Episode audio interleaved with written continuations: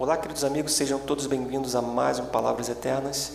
E hoje com o texto da palavra de Deus em Mateus capítulo 14, no verso 28 e 29, que diz: Senhor disse a Pedro: Se és tu, manda-me ir ao teu encontro sobre as águas. Venha, respondeu ele.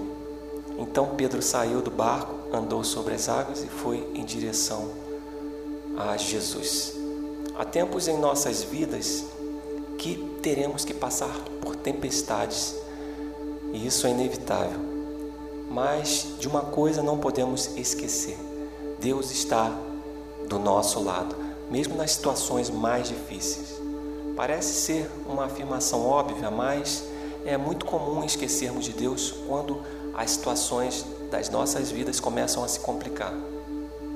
Nos lembramos de Deus muitas das vezes quando certas situações estão no limite. E tempestades como estas são permitidas por Deus para o nosso aprendizado e para nos esticar a, uma maior, a um maior nível de fé com Ele. Milagres só acontecem quando nada parece ter mais solução e a nossa fé só é colocada em ação desta forma.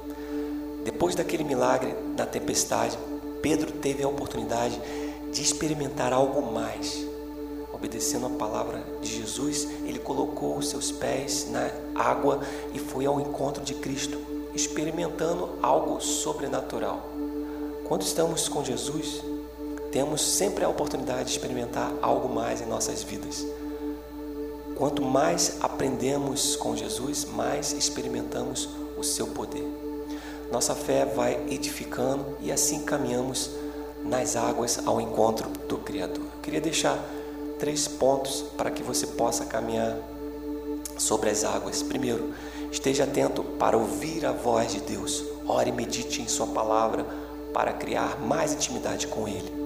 Dois, aprenda a identificar as situações em que é necessário a ajuda de Deus. Ele quer ver a sua autonomia em fé. Deus quer nosso amadurecimento espiritual. 3. Quando estiver em uma situação em que sua fé é posta em ação, aponte os seus olhos apenas para Cristo e a sua palavra. Pedro andou nas águas, mas teve pouca duração, por ter perdido a sua atenção com fatores externos.